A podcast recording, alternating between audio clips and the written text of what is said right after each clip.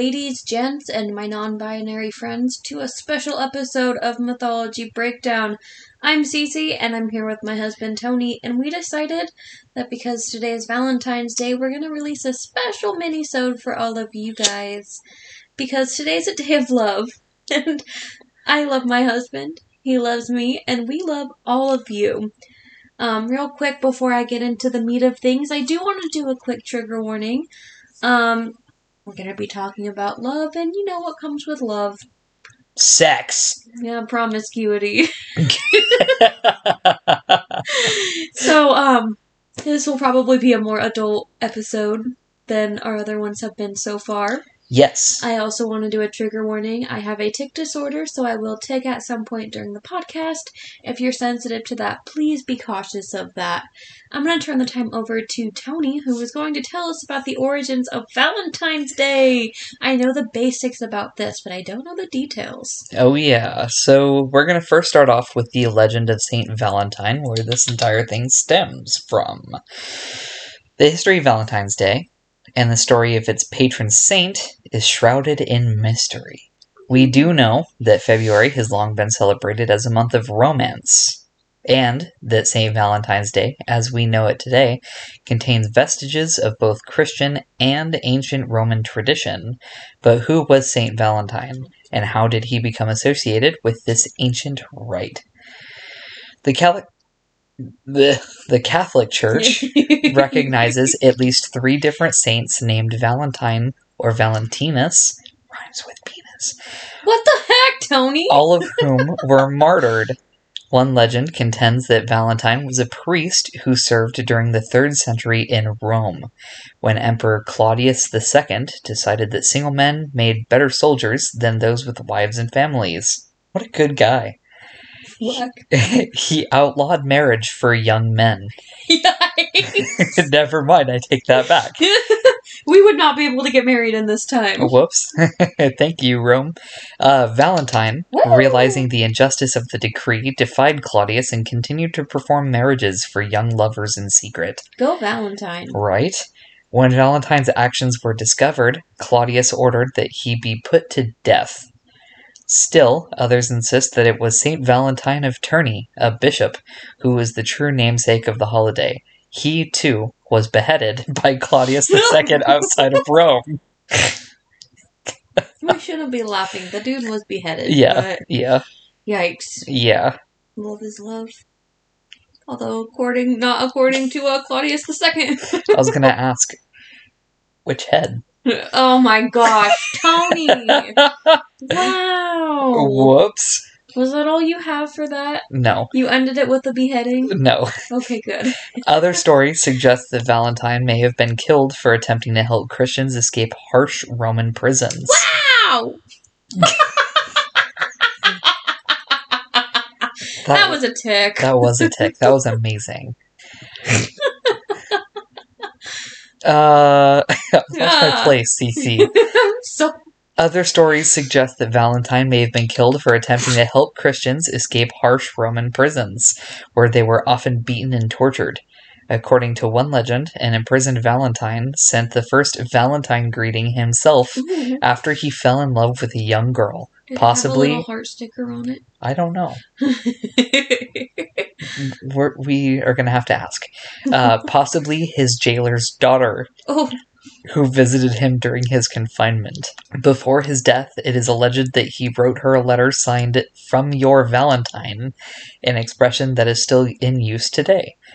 Although the truth behind the Valentine legends is murky, the stories all emphasize his appeal as a sympathetic, heroic, and most importantly, romantic figure. By the Middle Ages, perhaps thanks to his reputation, Valentine would become one of the most popular saints in England and France. wow, that's actually really interesting. hmm Yeah, when I read that, I I thought it was pretty intriguing.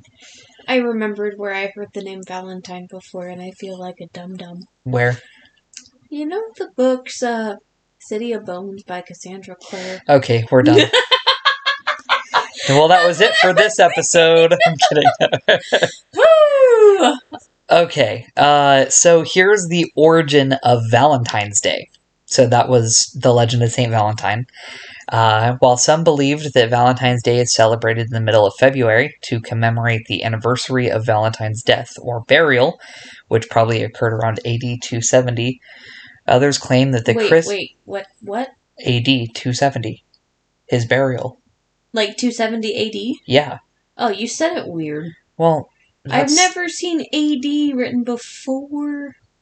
I'm sorry. it's just the way I write things. Others claim that the Christian church may have decided to place St. Valentine's feast day in the middle of February in an effort to Christianize the pagan celebration of Lupercalia. So I don't know if Cece said this or not, but we are talking about religion today. Yeah. Oh, I mean a little bit. I'm, This is we're gonna be talking Yeah. about religion in our later episode. Yeah. So this one is pretty heavily basically the pagans don't like the Christians because they Oh yeah, I mean a lot of Christian holidays have pagan roots. I mean even Christmas. Mhm. Um, Christmas is a pagan rooted holiday. I mean All Hallows Eve, Halloween is another pagan holiday. Like yeah. a lot of the holidays that we celebrate today did orig- originate from pagan times, and you know, in our next episode we are going to be talking a little bit about religion and mythology. So Yeah. Make sure you check out the next episode to, in order to hear more. Yeah. Yeah. Got a shameless plug. Oh my god, Cece. uh, so here is the the story of the of the actual Valentines, like the festivals that they used to do. Mhm. Uh, to begin their festival, members of the Luperci, an order of Roman priests, would gather at a sacred cave where the infants Romulus and Remus, if you don't know who they are, they're the founders of Rome. And if you still don't know what I'm talking about, go watch our old episode. Uh, the creation of Rome, uh, who were believed to have been carried by a she wolf, Ah. Lupa. The priests would sacrifice a goat for fertility, a dog for purification. Then they would strip the goat's hide into strips. Well, yeah. Dip them into the sacrificial blood and take to the streets, gently slapping both women and crop fields with the goat hide. Far from being fearful, women would Roman women welcomed the touch of the hides because it was believed to make them more fertile in the coming year. I wish you guys could see my face right now. uh, later in the day, according to legend, all the young women in the city would place their names in a big urn. The city's bachelors would then each choose a name and become paired for the year with his chosen woman. These matches often ended in marriage. Let's get it on. That's the second time we referenced that song in this podcast. yes. Oh no. First about Greek mythology and now Uh-huh. about Valentine's Day. That is really weird. Mhm. I mean, it's just like any other, I mean, not matchmaking service, but I mean, like speed dating almost. Yeah. Like, here's here's a person. Do you click with them? No? Okay, we'll try again next year. You do click with them? Perfect. Now you get married. I mean, if you really look at it like that, I mean, yeah, it's a little weird, but I mean it it kind of makes sense. Yeah, I mean, if you look at Tinder, Bumble, or really anything like that, you're putting your name out there for people to. Yeah, I mean, it's essentially the same thing. Yeah. Life imitates art. History repeats itself. Yes. Now, I'm going to give this back to you Okay. because you said you wanted to talk about some gods and goddesses of love. Yes. Love. Yes. So there are a lot more than the names that I wrote down today.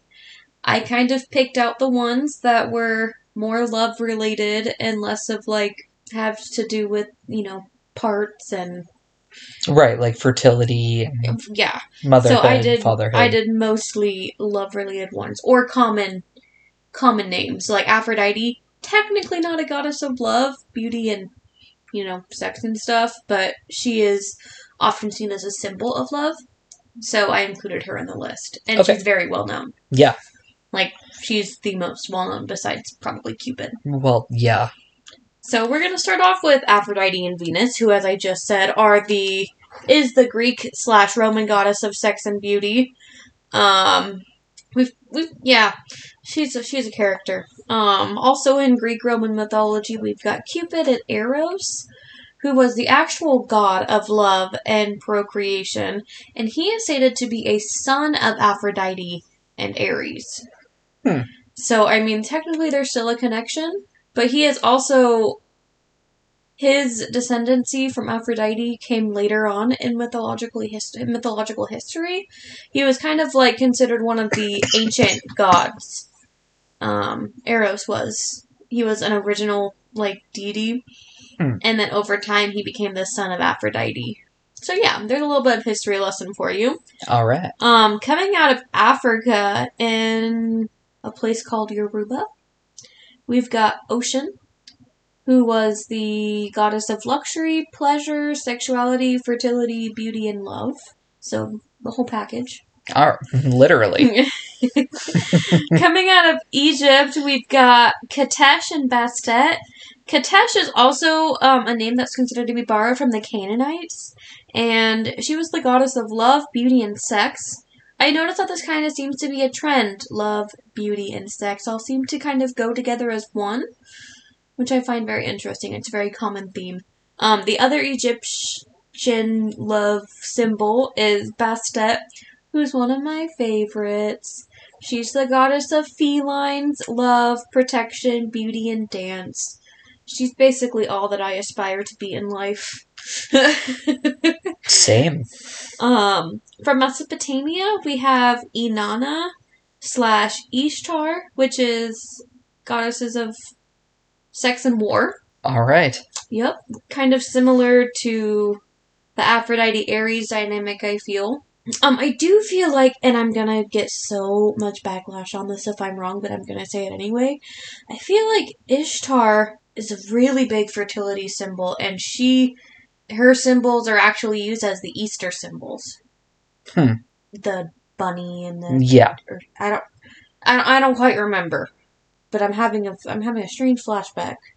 Um, from Celtic mythology, we've got Aine, Aine, Aine, A I N E, That's Anne. Aine. Oh, like Ainsley, duh. Um,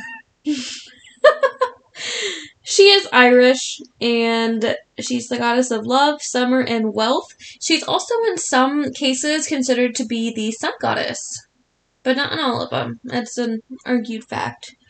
Um, coming from the north, we talked about them just a couple of weeks ago.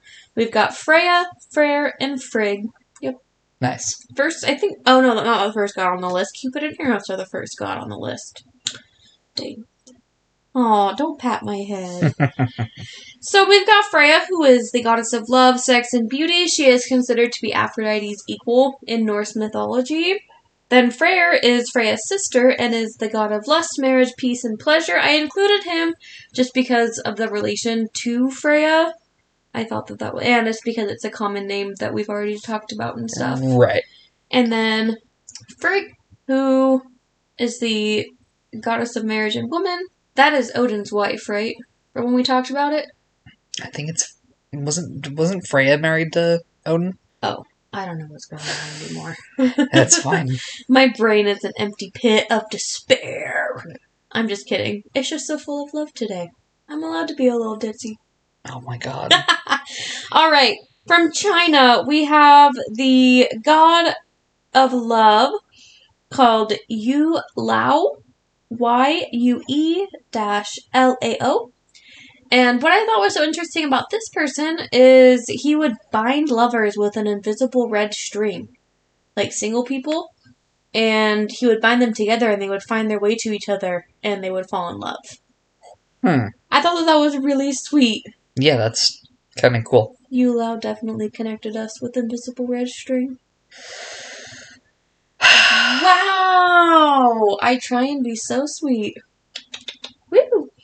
Um, um, Japan.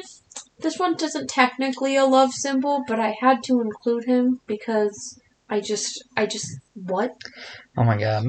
Um, his name is Daikokuten, and he's one of the seven lucky gods. He's the god of prosperity, and he's often portrayed with a huge dong.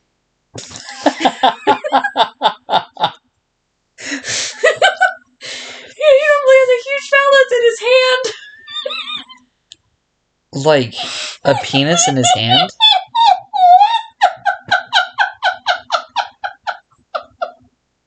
That's why I had to include